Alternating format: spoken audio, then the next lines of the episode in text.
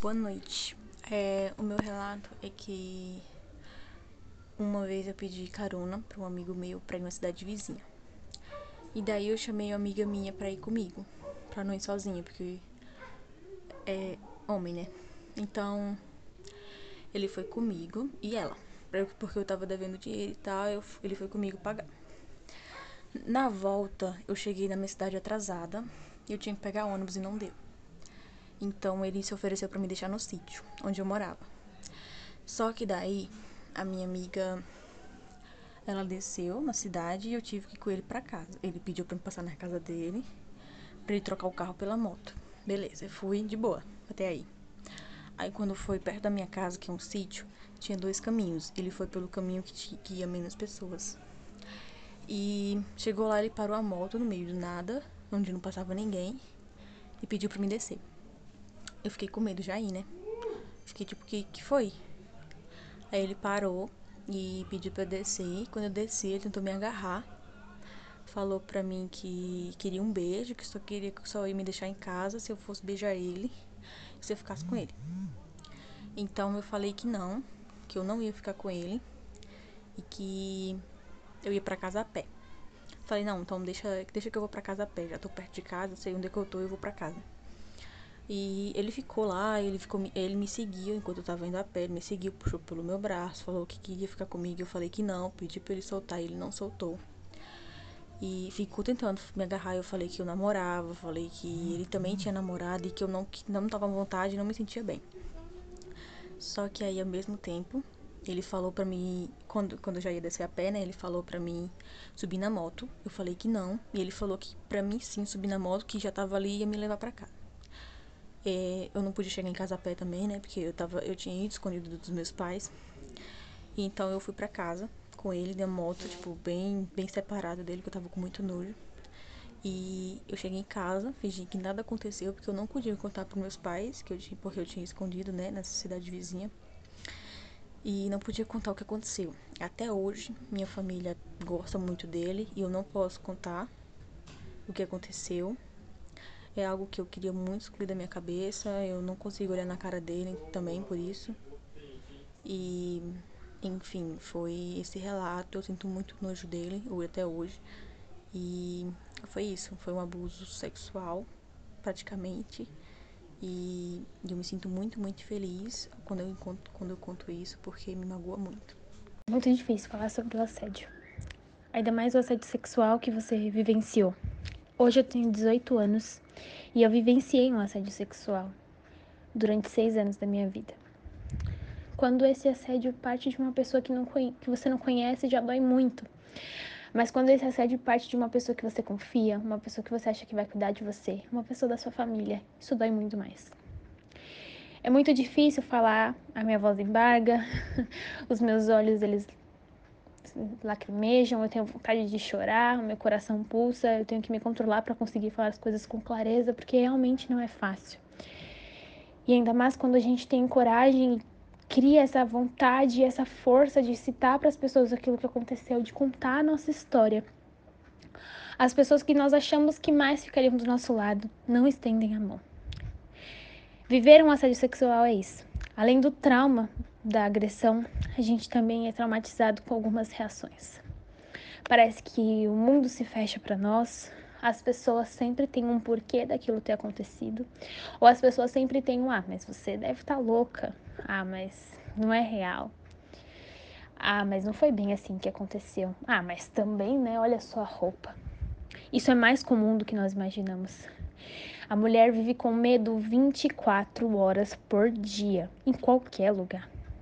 Isso é muito triste. Eu não sei o porquê eu passei tudo que eu passei. Confesso também que nem quero saber. São episódios que eu não gosto de lembrar, que eu estou tratando, mas que não, não me fazem bem. Mas hoje, eu com 18 anos, me formando uma mulher, sei o quanto as pessoas precisam saber que isso é errado e o quanto as pessoas precisam saber que o lugar desses agressores é na cadeia nós precisamos denunciar. E vivenciando tudo que eu vivenciei, eu tenho essa força hoje.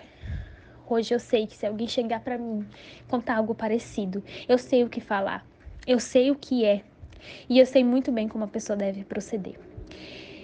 Hoje eu sinto que meu papel também é esse: ajudar outras mulheres e meninas, crianças, a se livrarem desses agressores e com o tempo e curando as feridas.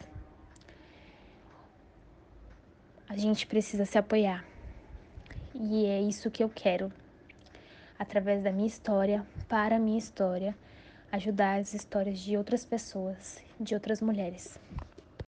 Oi, aqui é o Miguel e eu vou falar sobre um caso de assédio sexual que ocorreu com uma modelo chamada Jennifer Melina, de 24 anos. Ela fez a denúncia no dia 8 do 6, na delegacia da Polícia Civil do Distrito Federal, contra o fotógrafo de uma agência. É, o nome do fotógrafo ainda não foi revelado. É, ele tem um estúdio em Águas Claras. E nessa quarta-feira, 9 do 6, um dia após registrar a ocorrência, ela usou suas redes sociais para falar sobre o ocorrido como forma de estimular outras mulheres que tivessem passado pela mesma coisa. Ela explica mais ou menos como ocorreu. A empresa entrou em contato com ela, falando que o intuito deles era que ela crescesse ainda mais. Então, ela decide pesquisar um pouco sobre a empresa e vê que é uma empresa que tem bastante seguidores e que havia sido fundada desde 2008. Então, aquilo passava credibilidade para ela. Na hora de fazer a avaliação, é, o fotógrafo pediu que ela ficasse completamente nua e disse que era procedimento padrão. E como ela não tinha problemas com o ensaio no feminino, não se importou naquele primeiro momento. Após o primeiro ensaio, o agenciador assinou um contrato com Jennifer e prometeu que ela ia ter diversos trabalhos, como no tratamento de beleza e matrícula em academia de ginástica. Porém, ele só tinha arcado com os custos do primeiro mês. Isso fez com que ela já começasse a desconfiar. Ele começou a dizer que ela precisava fazer ensaios nua e que a orientação era que ela se tocasse durante as sessões. Foi aí que ela disse que não iria se tocar e começou a perceber que não seriam só fotos. Então ele começou a dizer que ele vendia essa foto para pessoas que tivessem interesse e pessoas no meio político, e que ela iria conseguir muito dinheiro com cada foto. Mas precisava que ela assinasse o acordo. Foi aí então que ela começou a desconfiar, começou a resistir. Então ele, ele decide por via e-mail rescindir o contrato com ela. Então, é, ela decide investigar um pouco mais sobre o assunto e descobre que várias mulheres já tinham passado por essa situação. E de cara ela já encontra duas meninas que relatam que estavam sofrendo o mesmo assédio, e uma delas ainda era menor de idade. Então elas decidem juntar diversas provas e entregam mais de 450 prints de conversa que ele mantinha com as agenciadas. Elas entregam então esses prints para a Delegacia de Atendimento à Mulher e ela até diz que até hoje não sabe aonde estão as fotos dela. É, boa noite, meu nome é Pedro. É, hoje eu vim falar sobre o trabalho de assédio sexual ou moral e eu vim contar uma história que ela não é minha, ela é da minha amiga, minha melhor amiga. É, ela tem 20 anos e essa história aconteceu há mais ou menos 4, 5 meses. É, essa história é o seguinte: ela estava procurando emprego, ela estava muito precisando de um emprego e ela conseguiu um emprego numa loja de sushi aqui perto de onde a gente mora. E no começo era super normal, ela, ela trabalhava muito, era um trabalho não muito bom, porque ela trabalhava das 11 da manhã até as 11 da noite. Então, ela não recebia por esse trabalho todo, e era um trabalho muito cansativo. É, ela ficou mais ou menos um mês lá. E na segunda semana desse primeiro mês, ela começou a receber xingamentos do, do chefe, é, xingamentos ofensivos, ele descontava a raiva nela, tudo que acontecia lá era culpa dela, mesmo ela não tendo culpa de nada. E depois de um mês, ela começou a ser xingada excessivamente pelo seu chefe, com gritos, é, xingamentos desnecessários e tudo que é de pior. E quando bateu um mês certinho, ela estava decidida a sair, mas aconteceram problemas pessoais e ela teve que ficar por mais uma semana, né? E nessa uma semana, um dos motoboys que trabalhava lá também é, passou a mão em, no corpo dela diversas vezes sem o consentimento dela. E uma coisa que ela já vinha reclamando para seu chefe e ela nunca teve resposta por isso. É, nessa uma semana que ela ficou lá, ela foi xingada três vezes mais do que esse no mês e ela decidiu sair de lá, que graças a Deus. E quando outra mulher entrou lá, ela aconteceu mesmo com ela, que a, a gente conhece essa outra menina que foi trabalhar com eles. Então, ela tinha que ser paga nesse tempo que ela saiu, mas ela não foi paga. Então ela decidiu abrir um BO contra o chefe dela e o motoboy trabalhava lá contra assédio moral e sexual e acabou denunciando porque eles não pagaram corretamente. É, hoje ela está lutando na justiça para ter seus direitos certos.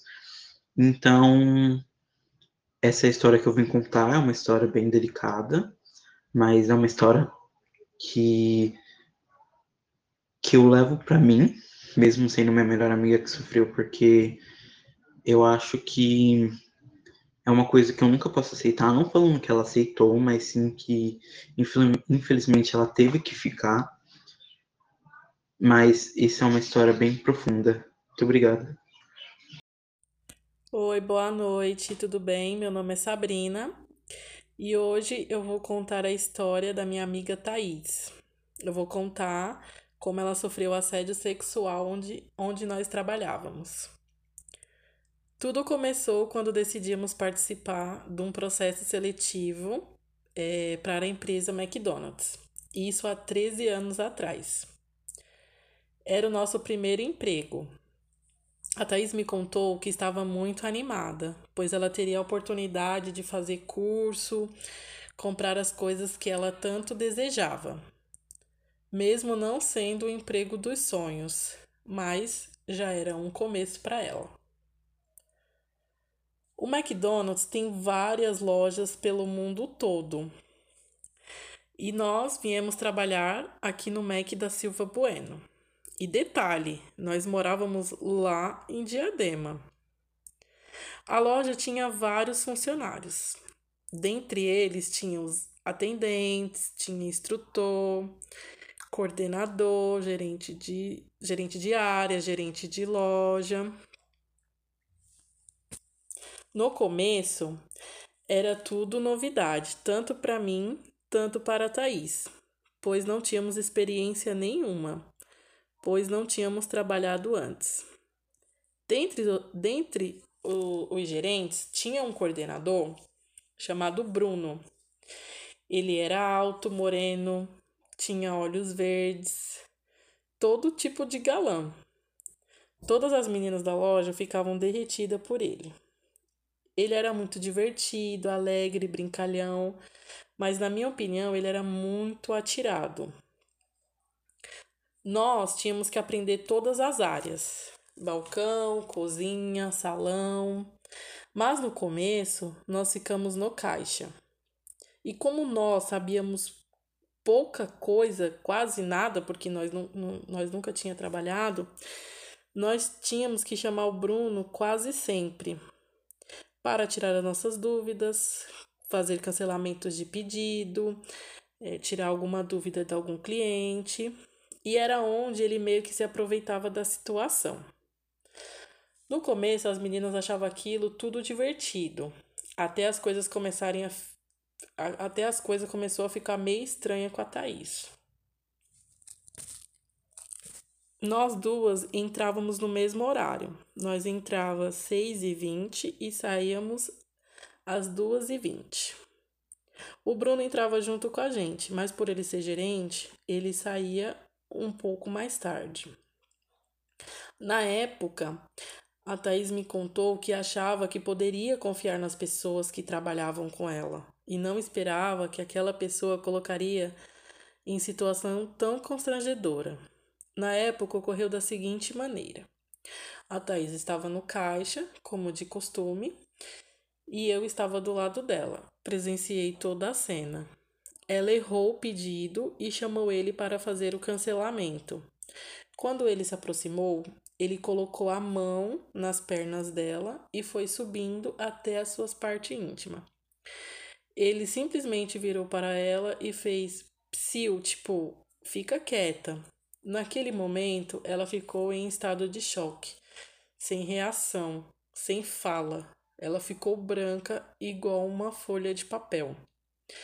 Eu fiquei congelada, sem entender o que estava acontecendo, sem atitude.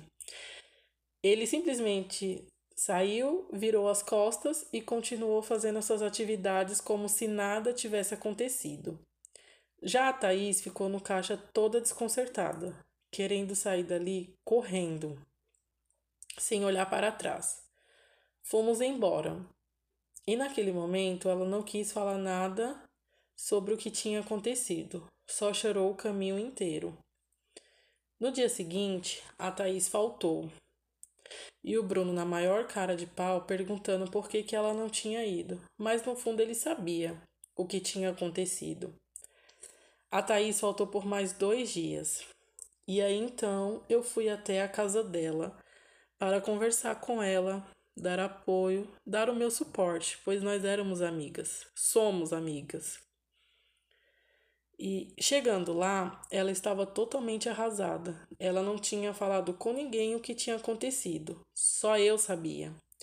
Conversei com ela e, como nós éramos leiga, muito nova, tínhamos apenas 17 anos na época e não entendíamos de nada, nem o que poderíamos fazer, ela teve a ideia de confrontá-lo. No dia seguinte, ela foi trabalhar. Ela chamou ele para conversar, para confrontá-lo sobre o que tinha acontecido. E sabe o que, que ele falou para ela? Pode falar para quem você quiser. Ninguém vai acreditar em você. É minha palavra contra a sua. Não tem câmeras ao seu favor. Eles vão rir de você. Ela ficou em estado de choque. Na mesma hora, ela virou para o gerente de loja, falou que estava passando mal e foi embora. Naquele mesmo dia, eu fui até a casa dela e ela me disse o que ele tinha falado. E eu perguntei: E agora? E ela me respondeu: Vou pedir as contas. No outro dia, ela foi determinada a pedir as contas. Mas o gerente de loja queria saber o porquê da noite para o dia a Thaís simplesmente chega, chega na loja e quer pedir as contas. E ela respondeu para ele que não estava se dando bem com o gerente, com os funcionários, com os colegas de trabalho, né, com, com quem ela trabalhava. Então eles conversaram por muito tempo, conversa vai, conversa vem, e eles chegaram num acordo. Ele mudou a Thaís de horário, passando a Thaís para o turno da noite. Assim, ela não teria é, mais contato com o pessoal do turno da manhã, e sim com o turno da noite. E assim ela não veria mais a cara do Bruno. Ela tentou seguir sua vida normalmente no trabalho. Eu continuei no mesmo horário. Depois de uns tempo, depois de uns dias, eu fiquei sabendo de outros relatos de outras colegas de trabalho que tinha acontecido a mesma coisa, coisa parecida e ele sempre com o mesmo papo. Ninguém vai acreditar em você. Depois de um tempo, eu pedi minhas contas. Eu saí da empresa. A Thaís continuou. Acho que por mais dois, três meses. E acabou pedindo as contas também. No momento em que ela estava trabalhando, ela tentou seguir o mais normal possível, tentando esquecer aquele episódio horrível, mas toda vez que ela via o Bruno, ela caía no choro, achando que ele poderia voltar a fazer com ela a mesma coisa, ou até mesmo coisa pior. Depois que saiu da empresa, a Thaís seguiu sua vida normalmente. Eu sempre mantive minha amizade com ela. Sempre mantive contato. E toda vez que nós se fala, ela sempre me fala que aquele episódio fez uma cicatriz enorme na sua vida. Hoje ela é casada, ela tem filho, né? Mas mesmo assim ela nunca esqueceu aquele episódio horrível no McDonald's. Hoje as coisas mudaram. Na época que nós trabalhávamos, não tinha câmeras. Hoje tem câmeras já com áudio, já tem todo o suporte, as coisas já são muito diferentes. Eu sei disso porque meu marido ainda trabalha lá. E sobre o Bruno, ele continuou por um certo tempo na empresa. Mas como meu marido se distanciou, acabou mudando de loja, ele continuou trabalhando aqui na Silva Bueno, mas meu marido foi para outra loja. Então meu marido não soube mais de nenhum relato dele com outras garotas. Depois de um tempo, ele foi mandado embora por outras coisas, não por conta disso, né? Mas eu, eu acho que poderia ter sido diferente se a Thaís tivesse falado. Mas é que ela ficou com medo de falar porque não tinha provas. Ia ser a minha palavra contra dela, né? não, contra dele, e a minha palavra e a palavra da Thaís contra dele. Ele era gerente, nós era duas adolescentes, né? Primeiro emprego, né? E aí a gente ficou com medo, a gente pensou, ah, não vai dar em nada, não vão acreditar na gente. Então por isso que na época a Thaís não falou. E essa foi a minha história. Boa tarde, professor. A situação que eu vou contar é referente ao preconceito. Uh, no mercado onde eu trabalhava, o meu gerente ele sempre fazia reuniões com a gente, né, explicando, falando as coisas que aconteciam no mercado. Porém, eu não presenciei a situação, mas ele contou pra gente que teve, que foi referente a um preconceito, que a menina era negra e na vez do cliente ele queria que trocasse a operadora de caixa. E o gerente ficou naquela dúvida, mas o que aconteceu? Ela tratou mal o senhor, né? Ele, não, eu só quero que você troque a menina. E nessa de tentar entender o porquê de trocar, foi aí que teve um dos clientes que falou: Ah, porque ela é negra? E meio que o cliente ficou meio assim, né? De falar, né? Mas aí no fim, ele conversando com o meu gerente, ele falou que foi por causa da cor dela. Aí teve que trocar Aí esse cliente falou que toda vez que ele for lá no mercado é para ele trocar. E é isso. Obrigada, professor. Este é o depoimento de uma servidora pública que foi assediada em seu ambiente de trabalho. Ela conta que trabalhou há 10 anos como servidora pública e que durante seis sofreu nas mãos do seu chefe. Ela perdeu as contas de quantas vezes foi humilhada, perseguida, ameaçada e desrespeitada. Suas opiniões eram sempre menosprezadas, até mesmo reuniões eram marcadas sem que ela tivesse conhecimento prévio das pautas de discussões. Maledicência com seu nome e uso de termos chulos eram frequentes, e que inúmeras vezes teve que escutar o famoso O que você está pensando, seguido de Quem manda aqui sou eu. Depois de ser caluniada e difamada, ela ainda foi penalizada com uma transferência para uma unidade que ficava quase duas horas de sua casa. Então, o que antes levava 10 minutos para chegar ao trabalho, agora levava duas horas. Sua vaga foi ocupada por uma pessoa que, apesar de menos competente, era ainda amiga do chefe. Ela foi rebaixada de cargo, ficou na geladeira e sua pasta foi praticamente esvaziada. Ela até buscou o apoio do chefe geral, o que foi em vão, já que ele sugeriu, em outras palavras, que a incomodada que se retirasse. Sua autoestima foi a zero. Ela se sentiu um nada, um Zé Ninguém, apesar de ter uma formação superior, de ter uma pós-graduação e dos cursos que fez ao longo de sua carreira. Ela chegou até mesmo a acreditar que o problema era com ela e duvidou totalmente de sua capacidade. Isso, claro, refletiu na sua vida pessoal. Ela se tornou uma pessoa nervosa, descarregava todas suas mágoas nos seus familiares. Muitas doenças começaram a aparecer nesse meio tempo. Ela engordou, teve depressão, síndrome do pânico. Ela temia que algo pior pudesse acontecer, mas nunca apresentava nenhum atestado médico, já que era ameaçada de demissão constantemente. O circo de horror durou muito tempo e, por fim, ela desistiu. Era isso ou ficar seriamente doente. Ela teve que deixar para trás um ideal de vida, um trabalho, para que pudesse ter paz e saúde.